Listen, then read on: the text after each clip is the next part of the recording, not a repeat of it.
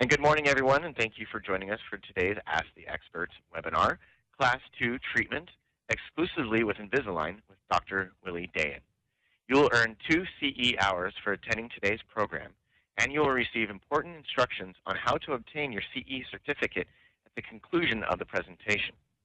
Additionally, CE hours will automatically be added to your Invisalign Doctor site account. Please note you are able to listen to today's program via the webcast, and throughout the webinar you will have the opportunity to ask text questions, which your presenter will answer at the conclusion of the presentation. I apologize in advance if you are unable to answer everyone's question, since our time is limited, but we will follow up after the program to answer any outstanding text questions. Today's program will be archived in its entirety one week from today on the Education tab of your Invisalign Doctor site where you may also access archived versions of all of our previous Ask, Ask the Expert programs anytime for CE hours. It is now my distinct pleasure to introduce your speaker today, Dr. Willie Dayan. Dr. William Dayan reached the level of Invisalign Elite Advantage Provider in 2005 and has been treating Invisalign patients since 2000. In addition to his full-time private practice in orthodontics, he lectures worldwide about aligner orthodontics and adult rehabilitative orthodontics. He's a guest lecturer at the University of Toronto Departments of, Orth of Orthodontics, the Toronto Academy of Cosmetic Dentistry, the Ontario Dental Association, and the Alpha Omega Dental Fraternity. Dr. Dayan holds a degree and diploma in orthodontics from the University of Toronto. Dr. Willie Dayan, you now have the floor. Hello and good morning to you, those of you on the West Coast, and a very quick and early good afternoon to those of you on the East Coast. As you've heard, my name is Willie Dayan, and I'm happy to present to you today about Class 2 treatments with Invisalign. The statements that I make and my opinions are exactly those. They are my opinions and they're related to what I'm about to present. Everything I'm going to tell you and I say to you is things that I do in my practice right now.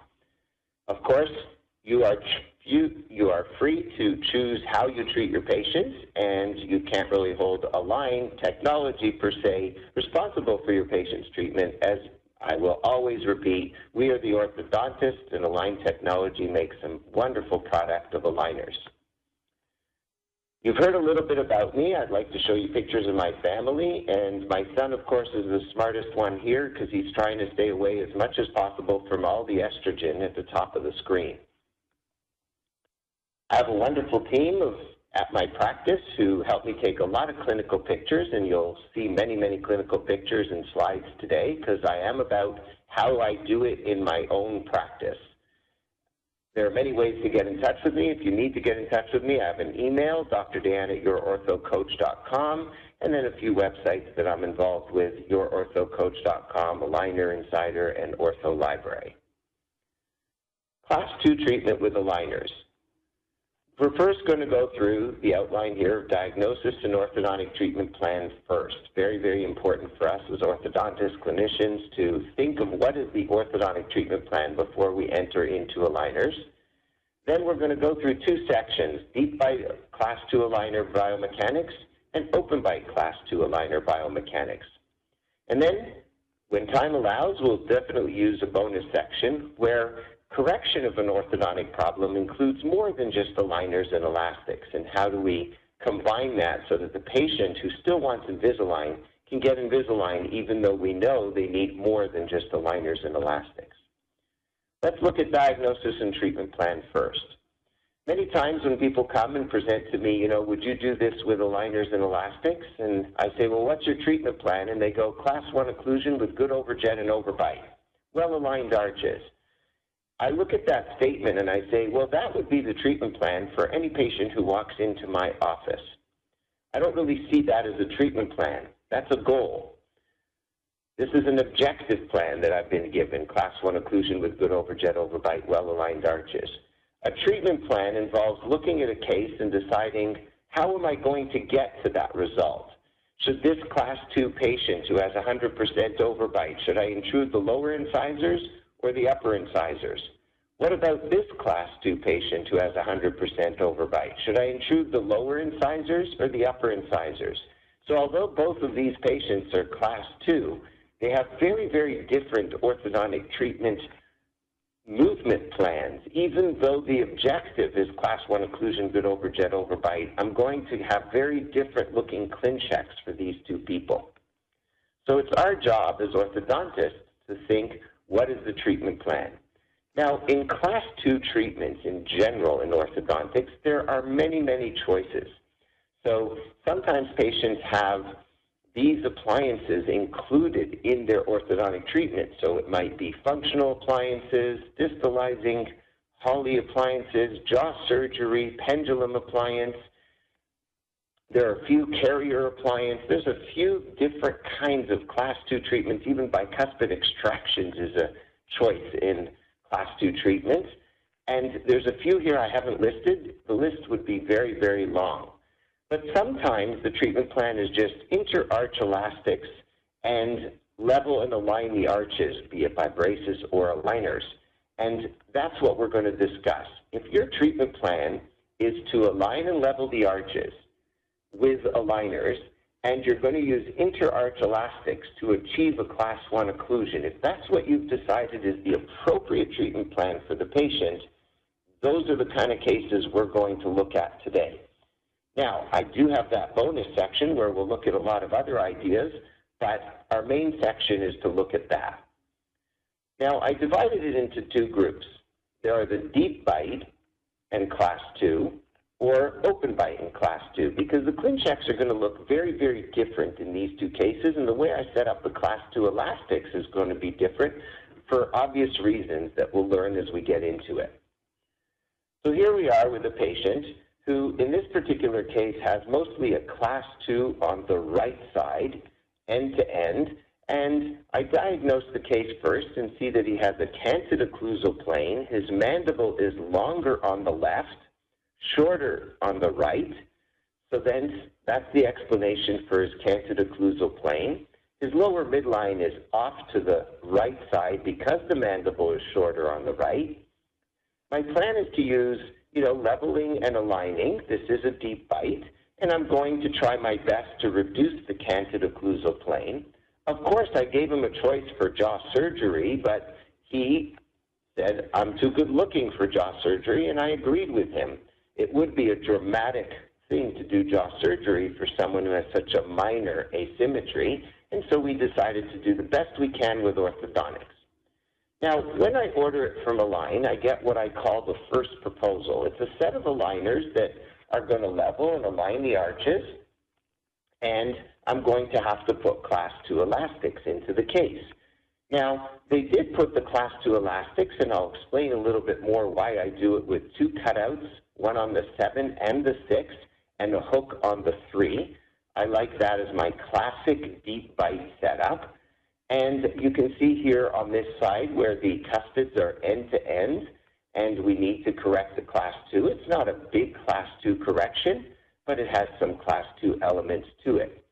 But when we're looking at a deep bite class 2 correction, if we put on the set of aligners and we watch the movements, certainly we have lots of optimized attachments to help us with movements, and sometimes we have an optimized attachments on an upper lateral. On the other side, we have torque of the laterals. Therefore, the power ridges take the default.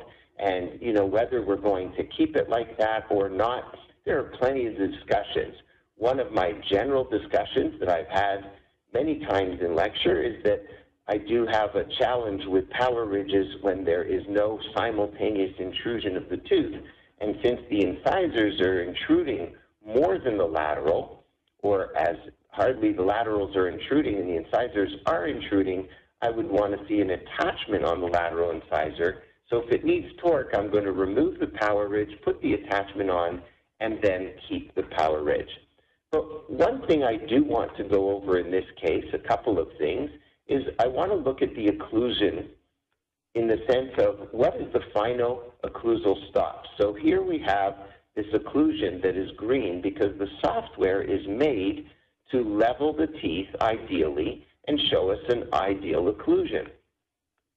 And it does a very good job of showing us that ideal occlusion. So in an ideal occlusion, we have nice, gentle occlusal stops all the way through the arch. The challenge is that when you and I treat a deep bite case and we have to level the lower curve of Spee and intrude anterior teeth, including intruding the cuspids, usually our wire at the end of treatment is going to look like it has a reverse curve of Spee, and right now this last aligner looks like it has a gentle curve of Spee. So yes, there's leveling going on, but during the leveling, biomechanically, I know that in order to level lower incisors and intrude even cuspids, I have to put quite a considerable amount of reverse curve of Spee into the arch. And if we are going to put reverse curve of Spee into the arch, we need some maybe stronger attachments on the bicuspids so that we can reverse the deep bite. And if we end up ordering a very soft aligners for the deep bite problem, we won't get our anterior decoupling. And one of the things that class 2 elastics need, if class 2 elastics are going to work, is you need to decouple the anteriors adequately. So when we're in braces and we put a patient on class 2 elastics, if we don't have decoupling of the incisors and we still retain a deep curve of Spee, then what happens is the upper incisors smash into the lower incisors and the patient can wear elastics, but they can't get that sagittal correction because the incisors are hitting too hard. So when we went to school, we learned that one of the first things we have to do in a case of a deep bite class 2 before we start elastics is to level enough to get the front teeth apart. That means that our leveling has to be very, very strong. We can't go gentle on the leveling or then the incisors stay together. We have hard anterior contacts and then all we do when we're wearing elastics is cause more anterior contacts that rotates the mandible further down and back, and we end up having the patient wear elastics and elastics, but the class 2 never gets better. The reason that I use two cutouts, one on the 6 and one on the 7, is the patient is going to wear the elastics as a triangle, and when they wear it as a triangle, as you'll soon see a picture, then the elastic hook goes under the 6 and the elastic is able to extrude the six. So I'm going to modify this ClinCheck in many of the directions that I've just spoken about. And when you look at the ClinCheck that I did use in this patient, you're going to notice some changes from the ClinCheck we just saw before. In this ClinCheck, well, the starting position looks much the same. It's not going to really change in the first few aligners, but by the third aligner, you see when my attachments go on, I've made a few changes. I have put an attachment on the upper lateral, and that upper lateral attachment, along with the optimized attachment on the upper right too, is going to support the intrusion of those upper incisors so that I can get good decoupling in the upper anterior. So the ClinCheck movements look much the same as they did before, and really, that's probably the only change I made to the upper is to change that power ridge off of the upper lateral incisor. The centrals, I have power ridges now on both of them because I increased the torque. And this is part of avoiding that anterior contact at the end of treatment. Notice how at the end of treatment in my ClinCheck, I have an open bite in the front of the mouth so the teeth do not touch. And notice that the curve of Spee in the lower arch is now reverse curve of Spee. So I've pulled up, instead of just getting a gentle curve of Spee at the end, I've actually extruded the lower bicuspids. And when I extrude those lower bicuspids, if I put the occlusal contacts on, you can see that now they're not nice and green through the middle of the arch, they're red. And this is extremely important in a deep bite class 2, is to overcorrect the deep bite so that you get anterior decoupling in the mouth clinically, and then through that clinical anterior decoupling, you're able to then have the class 2 elastics work well. If you don't get the teeth decoupled, that's not going to work well. Of course, to support this level of curve of Spee correction, I had to choose some stronger horizontal attachments on the bicuspids.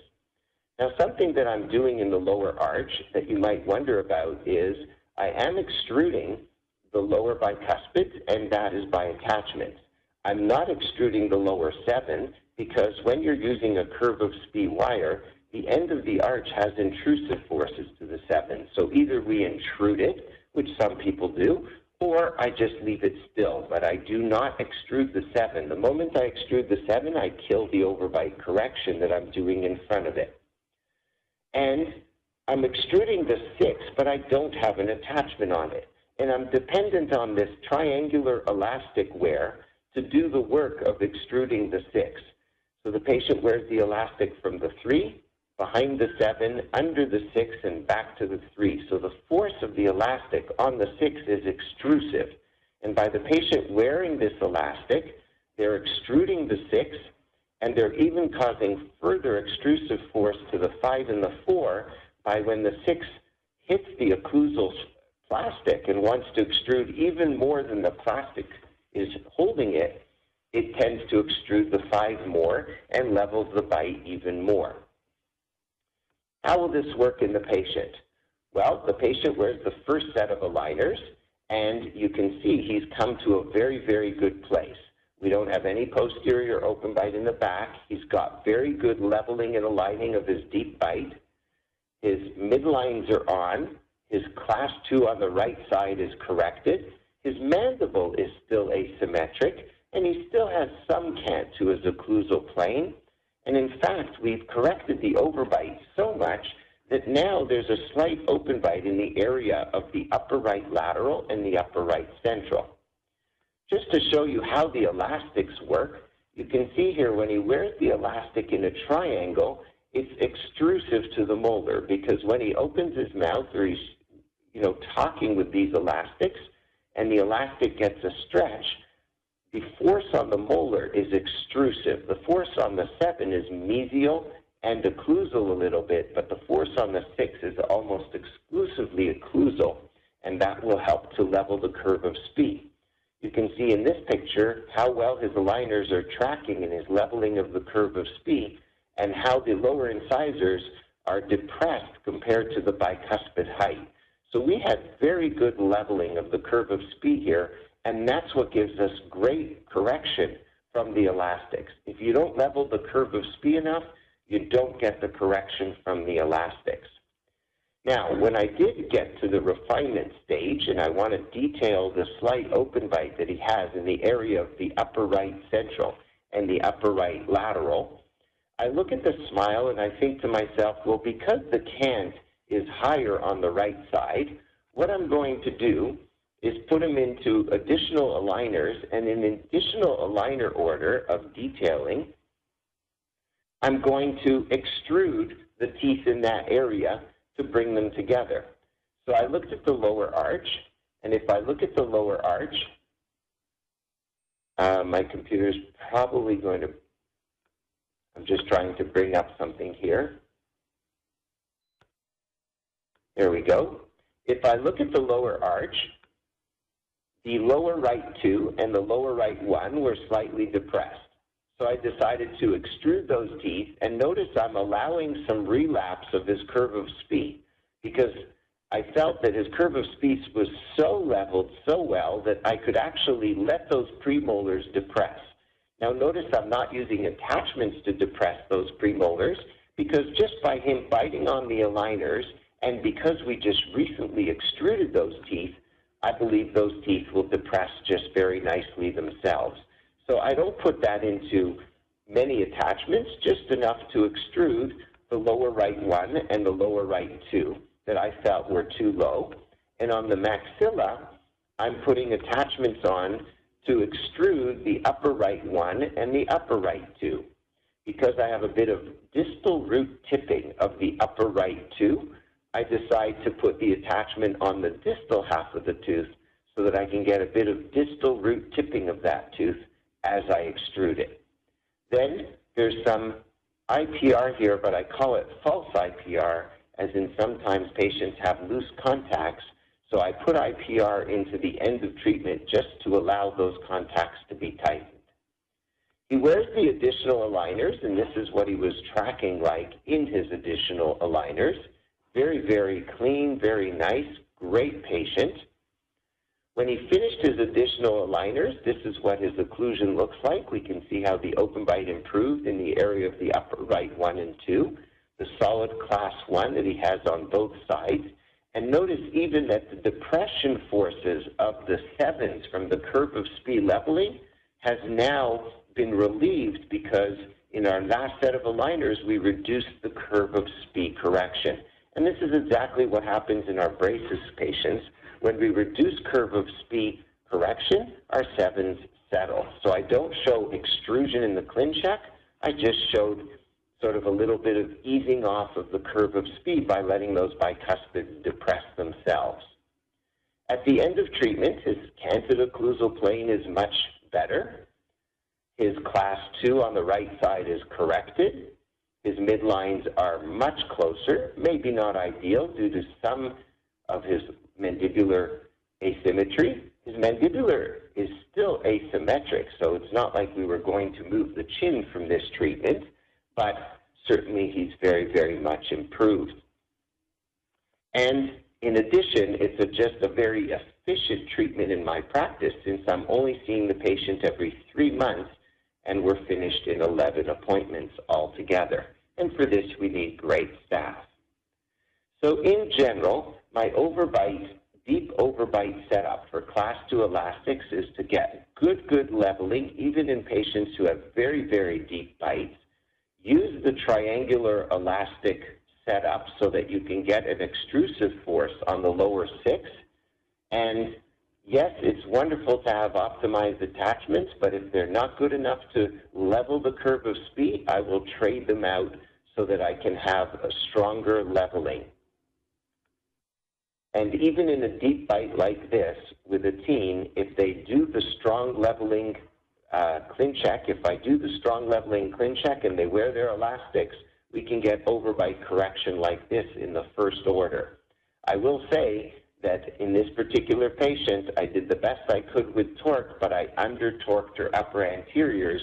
So I show you sometimes cases that are good and cases that I've even learned lessons on. And my lesson here is the curve of Spee is essential, and I was very strong in leveling the curve of Spee for this deep bite class 2. I should have torqued the upper incisors even more in my ClinChecks. Here, in this case, we're going to look at a ClinCheck, and we're going to see that, again, we have the leveling. We also have an anterior bite plane, which I also had in the last ClinCheck, but I'll pay a bit more attention to it. So in this case, she's class 2. It's not quite as deep as many of the others. There is the element of end-to-end class 2 on both sides. So we want to put in our leveling arches some of the optimized attachments that are optimized for deep bite, I can leave them. Other attachments I might have had to change so I can level the deep bite. And in the lower arch, we leveled the curve of Spee. It's not quite as deep as the last one, but it needs to be leveled, and you can see the intrusion of the incisors. And this is not a natural intrusion due to proclination. This is absolute intrusion straight down into the alveolus, supported by the leveling in the back. Because she's young, I can't use the cutouts on the 6 and 7, so I only have it on the 6. And therefore, if my curve of Spee ends at the 6, I cannot extrude the 6. I can extrude the bicuspids, but I cannot extrude the 6. So never extrude the last tooth in an arch when you're leveling the curve of Spee. On the top, I'm using my class 2 elastic, and in this case, we're erupting the upper three and the upper two with attachments. We're intruding the upper incisors, so therefore the attachments on the laterals are there to erupt the laterals, but also to intrude the upper incisors. What I do want to point out about the G5 bite ramps is that they are there as a removable anterior bite plane. And you might think, well, the patient's going to be biting behind those right ramps. But if the patient is wearing the elastics all the time, then they're going to start enjoying the bite jump that only shows up here at the end, but they're going to be enjoying that bite jump during the treatment. So that in the middle of treatment, if we measure their overjet, it should be better. And this is true with all our class 2 patients. We don't wait until the end of treatment to measure their improvement. We can measure it in the middle. So when she comes in three months into treatment wearing her elastics all the time, and I take off the aligners, you can see that she's biting into the middle of the bite ramps, where according to the ClinCheck, she was supposed to be behind those bite ramps.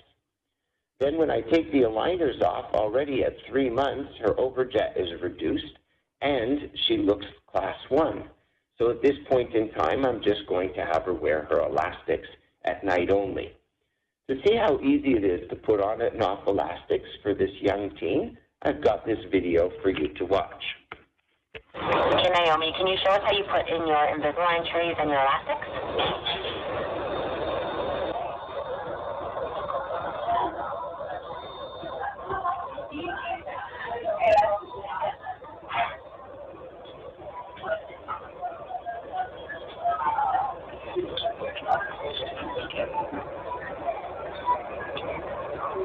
Good, Marcus. Good. And now can I how you remove them?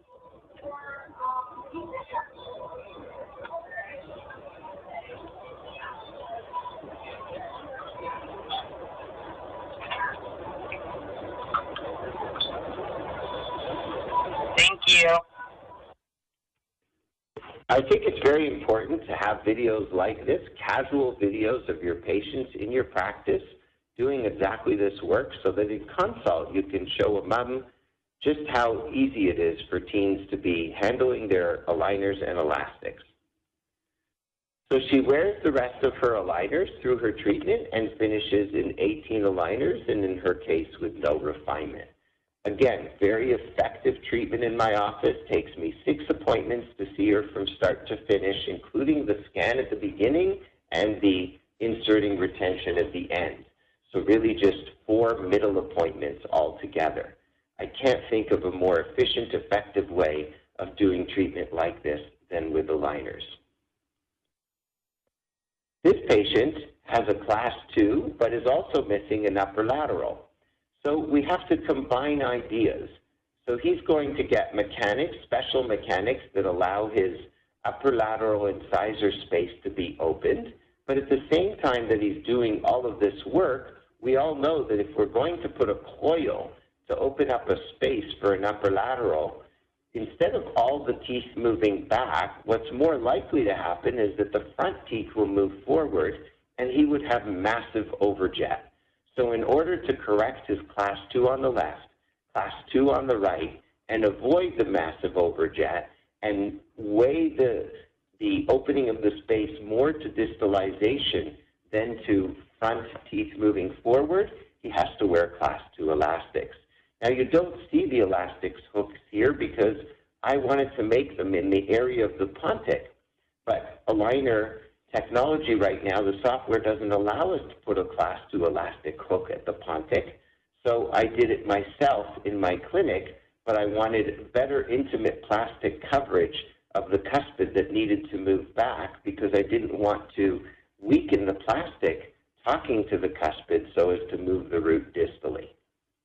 This patient wore those aligners, and after the first set of aligners, we have amazing opening of the space, good class 2 correction, and now we're ready to tidy up a few angular changes to the centrals, but most of our work is done.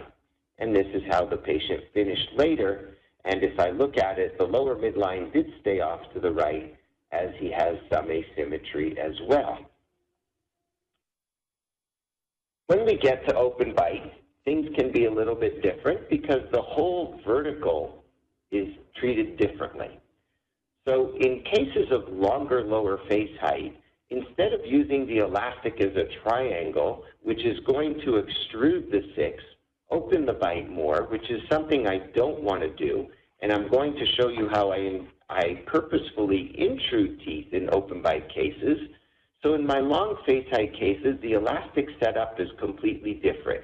It's to a singular tooth only. It can be to the seven, it can be to the six, but it's only to a single tooth, and I specifically don't do the triangle because I don't want to level the curve of Spee in an open bite case and an open bite tendency. I want to deepen the curve of Spee and close the bite. So this patient got treated in nine appointments very effectively, overjet gone, long face height that didn't rotate down and back, and I think his smile line is even better, and we probably reduced his vertical dimension. To show it in a more dramatic case than this one, these are just close-ups of the same patient, I'll take you to this girl.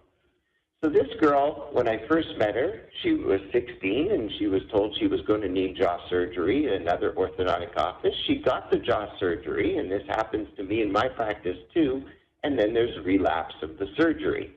So now she has an open bite tendency, doesn't have very much, has no coupling of her anterior teeth, and has a lot of overjet. Of course, the choice of doing surgery again was presented to her, and she was not interested in that. And so we decided to do orthodontic treatment from this start position. But as you're going to see, in this particular case, the ClinCheck is very different. Because it's an open bite case, I'm going to be using my selective posterior intrusion technique. So in this particular case, we're going to, I'm just going to wait for the computer to catch up here. It's doing some backwards work in the background of opening up another ClinCheck. So it's a little jumpy, but you're going to look at this case from the side, and we're going to be seeing the selected posterior intrusion that we usually do in a ClinCheck. So here, you'll see that I put attachments on the bicuspids. I intrude the molars. So we're creating a curve of Spee in the upper. And in the lower, instead of leveling a curve of Spee, I'm creating a curve of Spee by intruding the lower middle teeth and holding on to the ends of the lower arch, the front end and the back end. And for a 4 to 4 open bite, this is the appropriate pattern. Then you can see the class 2 elastics are running from the upper cuspid to the lower molar as a straight line.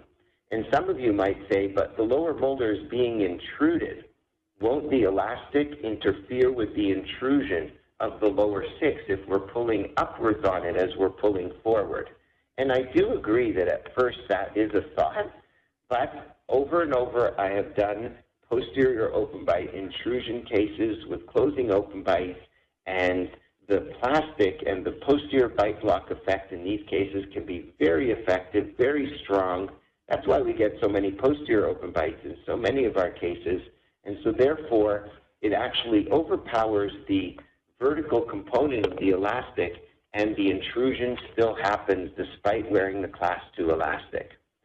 So will the patient jump exactly into this position? They're going to jump very closely into this position. So in a class 2 open bite case, you can see the pattern of elastic is different. Sometimes in the last case where the open bite is closed differently, I would put it to the 7. Other times it's to the 6, but it's still singular and never double um, cutouts on the lower because I don't want that extrusive component that we worked in the deep bite case. So after her first set of aligners, this is her occlusion. Her overjet is gone. Her open bite is gone. And then she wore five more aligners to finish her treatment in 10 appointments in our office.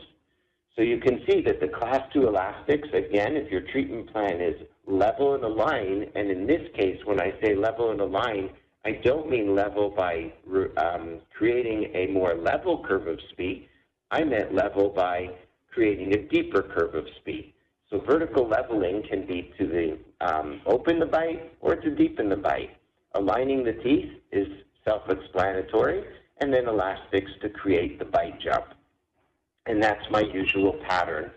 And so when the treatment is level, align, and elastics, I find aligners can be fantastic. Now, I don't, my treatment plan in orthodontics was never level and align and elastics only for a 7 millimeter problem. So here you can see her Ceph after the treatment. She still has her surgical plates from her first surgery, but this was the overjet and overbite we were contending with, and this was the result. They can get quite big, so this girl did not have surgery before. She has quite a big open bite, quite a long face height, a lot of down and back rotation of the mandible, Again, we were going to do open bite, and we're going to do open bite treatment for her, doing selective posterior intrusion.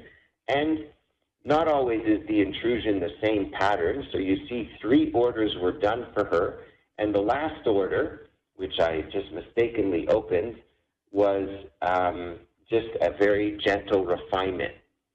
Um, so this is one of her orders, and you can see here that the intrusion patterns can be different as to which teeth you intrude and which teeth you hold on to. And of course, the ClinChecks look exaggerated. So she gets three orders, and at the end of three orders, she has overjet, coupling of her anterior teeth. A lot of overjet has been reduced. And when we do the lateral ceph, we can see how her mandible rotated upwards. Her incisors were retracted at the front, and there is some lower incisor proclination to get the effect of the elastics or from the effect of elastics.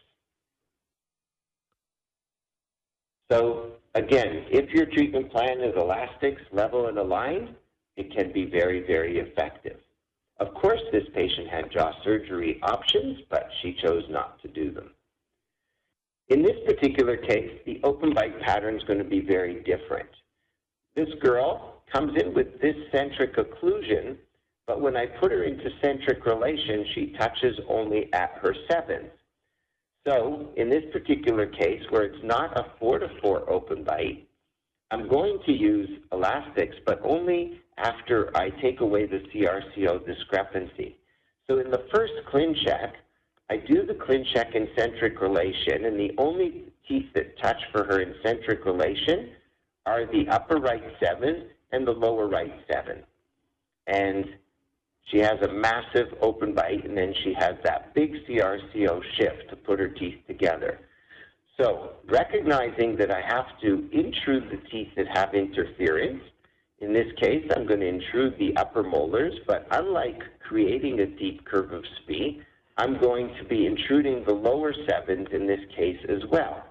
So the lower arch is very different than the open bite treatment that we did in other cases. I did not put class 2 elastics in her first order because I wanted to see where is she going to jump after this first order. So with such a big CRCO shift, my plan is to intrude posterior teeth to get rid of the interferences, let her mandible auto-rotate so that there's no big CRCO shift, and then I'll see where and how much class 2 elastics I'm going to wear. So I don't actually think she's going to be able to have this big of a sagittal jump. Yes, I could have put elastics into the first order, but I decided not to. After this first order of about 33 aligners, she came to this position that you're going to see in the second order. So we take a new scan or new impression, and we're now ready to order our refinement. And as we order these additional aligners, you can see her vertical jump has been amazing, but she's still class 2. So at this time we didn't have cutouts, so I pulled up the gingiva to create a cutout on the lower sevens. I have my attachments on the lower sixes to keep the sevens down. And I just show some IPR, some torque in the anterior, and a bite jump at the end of treatment to show the effect of the elastics. So before the bite jump, we would still have excessive overjet overbite and an end-to-end -end class 2, and I'm expecting that she'll be able to jump more into class 1 from the elastics. So she wears that.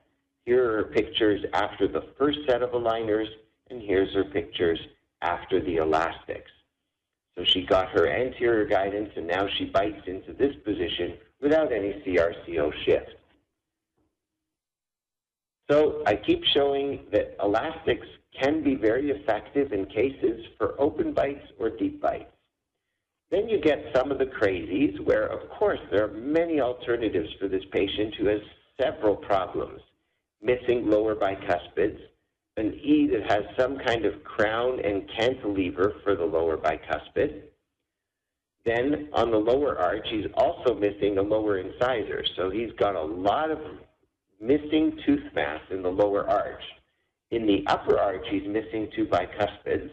So now at least we're missing tooth mass in the upper as well, but he still has a large open bite and skeletal discrepancy. If I do this with braces, and braces are extrusive in the posterior, I know I'm going to be lost in a massive amount of down and back rotation of the mandible that isn't going to make this look better. It's probably going to make it look worse. So I don't want to do braces. I do want to do aligners. I do two sets of aligners with selective posterior intrusion supported by elastics, and we end up here. His crown has since broken during the treatment. He was prepared to know that his crowns eventually need replacement with implants in the posterior, but we've aligned the lower anteriors and we've achieved overjet and overbite in this patient. I'm not saying it's perfect because you might look at it and say, well, the lower incisors proclined as you aligned them. Yes, they did. But what else was I to do if I'm not going to have jaw surgery to make up this might be 8 millimeter gap? So his upper incisors retroclined, his lower incisors proclined. We still have roots in the bone, and he has some occlusion. So I feel that this is a good camouflage of his skeletal discrepancy if he's not going to fix it. Of course, he has alternatives, but he's choosing to do this camouflage. But it's effective, and I could not do this with braces alone. Finally, what do we do for our class 2 patients who their correction includes more than elastics? Does this mean that once they're beyond a correction of alignment level align and elastics, we can't use Invisalign. I don't find that to be true at all. So as an orthodontist in this full cusp class 2 case for this young boy, and he developmentally is a lot younger than his age. So although he's 14 year, one month, he has a dentition and a facial balance look that's more like something around 11. And I'm ready to do some growth modification. Now, what is the growth modification that I did in order to get him to have a space in the maxilla like this? Was it a pendulum appliance? Was it a pendulum supported by a headgear? Was it just cervical headgear that he wore alone?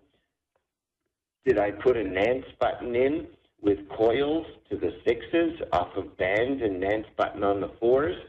You don't know, and there's many different choices. In my practice, I often use a removable uh, Hawley-like appliance that has Adams clasps and Glenross screws to distalize molars, and I put a headgear to the tube at the fore. And this young lady is wearing just that appliance, and all of these pictures are from different patients to show my typical growth modification that I might use for a case like this. Now that I have this case in this situation, I'm able to then apply orthodontics. Now, when I do the orthodontics in the ClinCheck, you'll notice that the 5 stays in class 3 and bite jumps forward. And the reason that the 5 stays in class 3 and bite jumps forward is because I know that dentoalveolarly this patient is going to be losing anchorage as I go from the headgear supported removable appliance to just the liners alone. So when I'm applying all this torque and retraction on the upper anterior teeth, I know that's going to tax the anchorage and cause that 5 to slide forward. But I'm not going to help it forward in the ClinCheck. I'm going to hold it perfectly still and expect that there's going to be anchorage loss in the patient. I may even have to wear class 2 elastics in this case not class 3 elastics. And so I'm very patient as to whether I'm going to put any elastics in this case or not.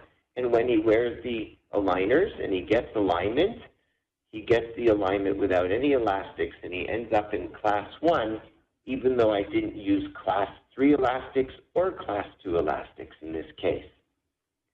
He then later wore some refinement aligners. We have some change in the torque of the anteriors that you can see improved a lot, all by power ridges, and at the end of treatment, he has his final pictures, even with his aligners on, because they fit so well, my staff forgot to take them off. In this young lady, who also is going to benefit from growth modification, even though she came into my practice and she's eight years old and wants aligners, I'm very patient to wait until she's at the ideal age for growth modification. Now, I know some people will put aligners in in the mixed dentition, and there are many ways to do that. My practice has always been of waiting until the patient is closer to the age of a second stage, and I want to start the first stage of what I might call growth modification just before they're ready for their second stage so that I don't have a long retention period between the two stages. So I am a fan of two-stage approach, but not a fan of a big delay between the first and second stage. And so once again, she wore an appliance to create this kind of spacing in the maxilla. You can see that her molars are somewhere in her tuberosity. She has, still has a class 2 at the front of her mouth, but at the back of her mouth, she's class 3. And so, will I need elastics? So we're going to end up with a ClinCheck that um, treats her teeth, aligns her teeth, leaves it in class 3 at the back, and then, so while it stays in class 3 at the back, we're aligning and uprighting her teeth, closing all the spaces, supporting it with class 2 elastics as required, and then there's a bite jump forward. So again, I don't purposefully lose any of the molar anchorage. I do it as a maximum anchorage case, which is what I would do in orthodontics. And then I just show arch coordination in class one, but the mechanics of the ClinCheck are maximum anchorage. So is this aligners and elastics? It is aligners and elastics. Is the patient in my office experiencing just simply aligners and elastics to correct her 7 millimeter or more class 2? No, she's experiencing growth modification and other appliances, but she is still getting aligners and elastics as the final part of her treatment. So we can still do growth modification orthodontics even though we're doing aligners and elastics.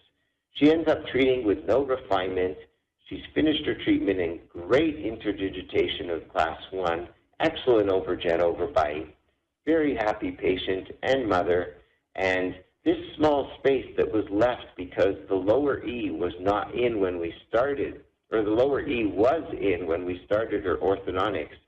In the ClinCheck, as you saw it earlier, she still had not erupted the lower five, the lower right five, when we started our Invisalign treatment for her. So we held the space, and at the end of treatment, there was a bit of extra space. I put the lower 3 to 3 in, knowing full well that as her lower right 7 erupts, that's going to probably kick her lower 6 forward, and that space will disappear as a normal E space that disappears. So again, I'm not going into refinement to do that. I'm going to watch for something like that in retention since it happens very naturally. In this case, this girl is young enough to get a functional appliance. So what we did is we proclined her upper incisors. You could do that with aligners. You could do that with um, a removable Hawley. Today, with the five-year order of aligners, the smart thing would be to put some aligners in. I procline her lower incisors, and then I give her a functional appliance, an elastic open activator. It could be a bionator. It could be a Frankel in her case, after wearing it for about a year, a year and a half, she now is 13 years old. And I do recommend getting interdigitation of the back teeth, but the mother decides that she's going to wait to see how the teeth grow in by themselves. And she waited a whole two years.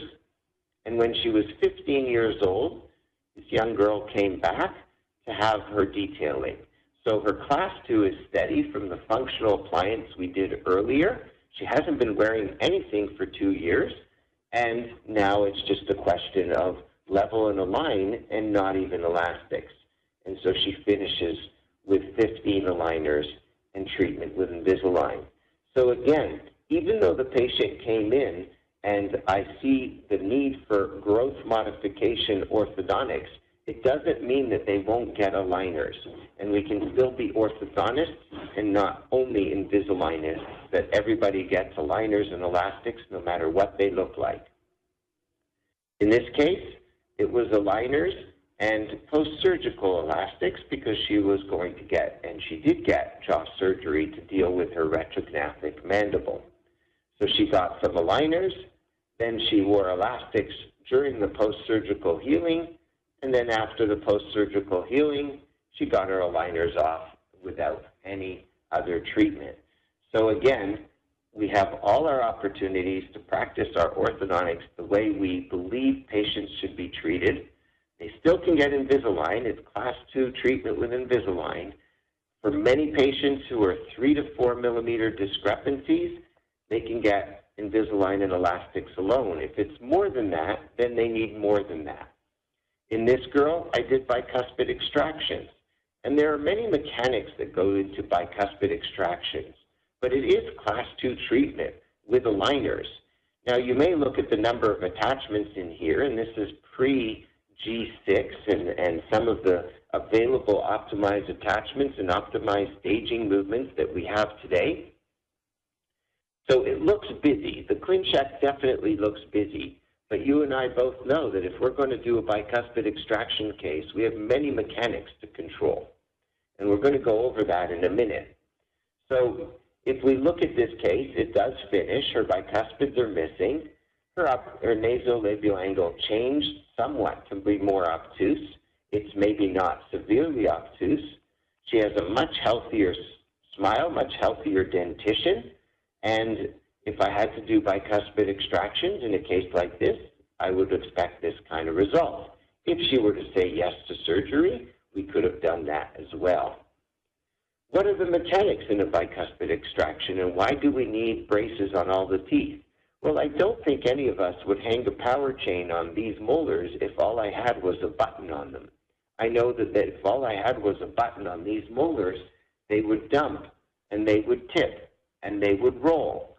So if we're watching ClinCheck and we know that we're going to treat this with maximum anchorage just because the video is not going to show these teeth moving, that doesn't mean that these teeth aren't getting forces that have to stop them from dumping, tipping, and rolling. So if we look at all the forces that go on in a bicuspid extraction case where you put power chain to take teeth back, and you want the teeth to go back bodily, not to tip, so you have all kinds of extra forces that go on into the mechanics of wires.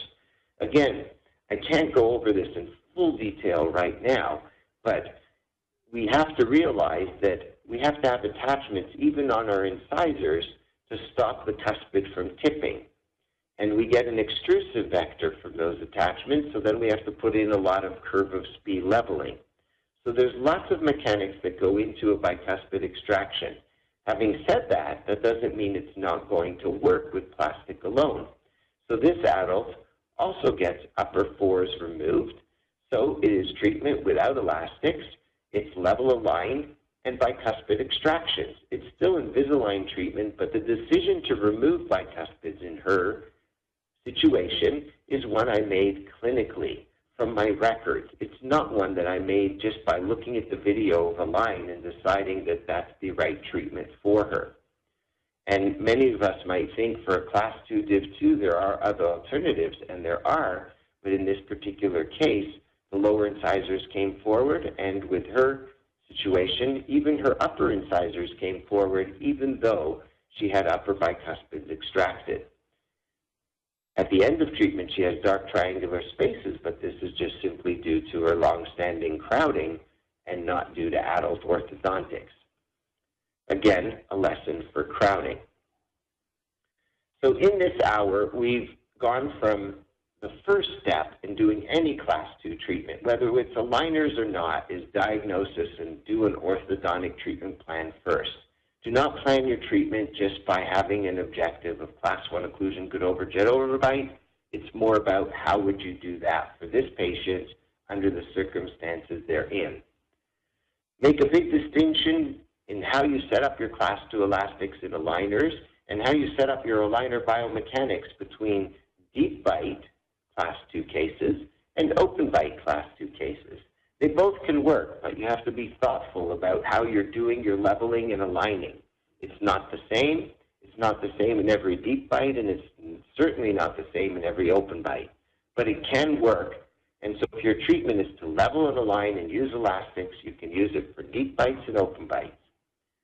And finally, the bonus section was what to do if your patient asks for aligners and your correction includes more than elastics. It includes bicuspid extraction or includes growth modification or it includes um, jaw surgery.